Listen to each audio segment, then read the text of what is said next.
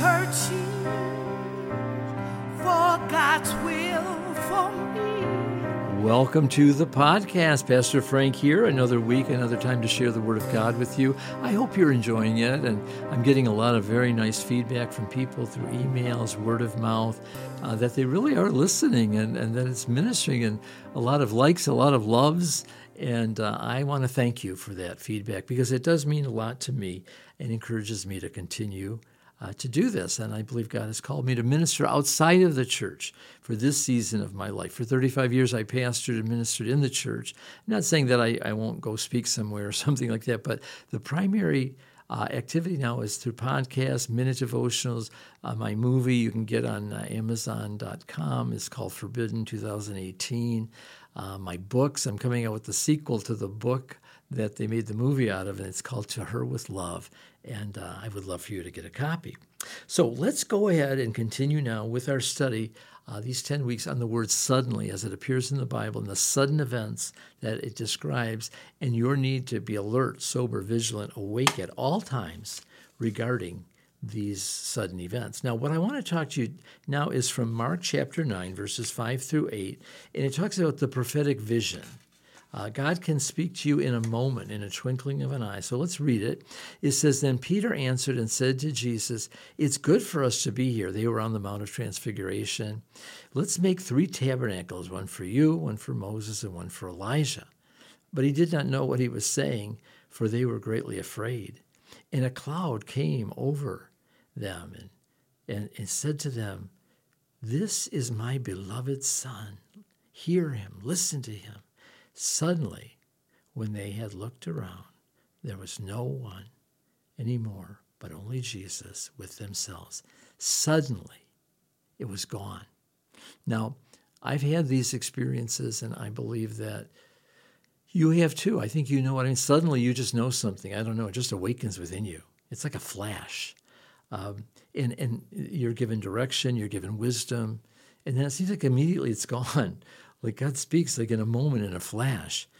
And I believe that that's how it happened for them. But Peter writes about it later in the second letter uh, of Peter, where he talks about, like, we're not talking about fables. This thing really happened. We were on the holy mount. We heard the voice of God, you know.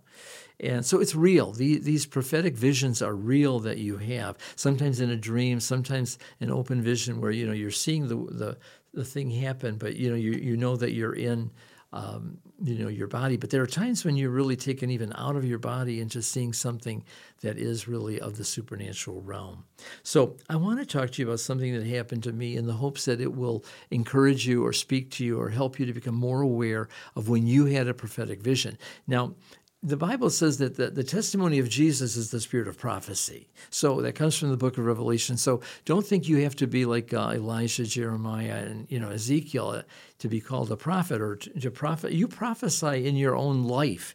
You're the main prophet of your life. You're the one who speaks the future of your life. When you say, you know, we're going to go such and such, we're going to go here, we're going to go there, we're going to do this. I want to be this, I want to be that, or or if you speak the word of God, you say, But my God shall supply all my need according to his riches and glory. Well, that's a futuristic statement because your needs are not met yet. You're saying he's going to supply my need. So you're prophesying over yourself. When you say, you know, I can do all things through Christ who strengthens me, you're, you're prophesying that the sufficient strength will come in the hour of testing. So I want to talk to you about a vision that I had that I had just become the senior pastor of a large urban church, and there, were there was broken people everywhere. Uh, there had been a terrible church split, a scandal, a debt, uh, $2 million of debt. and I entered in as a senior pastor, and people had the nerve to congratulate me. And I'd look at them and I'd say, Well, thank you. I know you mean well, but I don't know if this is a moment of you know congratulations. This is a moment of hard work and a lot of prayer. And they began to seek the Lord. And God, I've told you in the past provided miraculous debt cancellation. And we began to see the body come together, new people coming and healing to the, to the broken body of Christ. But one night I was in bed. And I'm telling you, I was in the middle of the night. I think that's when God speaks to a lot of us because all the stimuli of the day are gone. And I opened my eyes and I saw, like in a vision, without seeing, you know, I knew I was in the room, but I could I could see, and I saw four wolves coming at me. And I said to the Lord, I said, What are you going to do about that? And I, he said, what, what are you going to do about that? As in, to me, what, what am I going to do? Not what is he? I have to do this. And then he said these words. He says, I want you to start acting like the senior pastor. And I thought for a moment, like, oh, he just rebuked me. but I have been cowering back. So I picked up this staff or stick that I had next to me in the vision and began to shoo each of the wolves away. Ooh, and, and, and I would and they would go. They would go, and I would tell them to go and point the stick at them. They would go. And I felt that he said to me, That's how I've got to start to being a good shepherd that's over this body and to drive the wolves away that were trying to bite the, the sheep. And, and the shepherd's very, very important. If the shepherd isn't right, the church has all kinds of problems. But I was right with God, but I needed direction and I needed Him to correct me. Correction from the Lord, He chastens those He loves.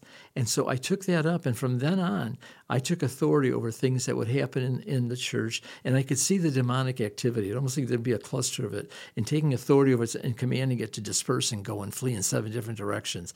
And I, I watched it flee. One time, this guy was harassing me. He was sitting in the front row of the church, and he didn't like that I was talking about the Ten Commandments because he said he was free from the from the law, and he had gotten some girl pregnant, and it just was a mess, and he had interpreted it wrong. But he would harass me every week. He'd send me letters.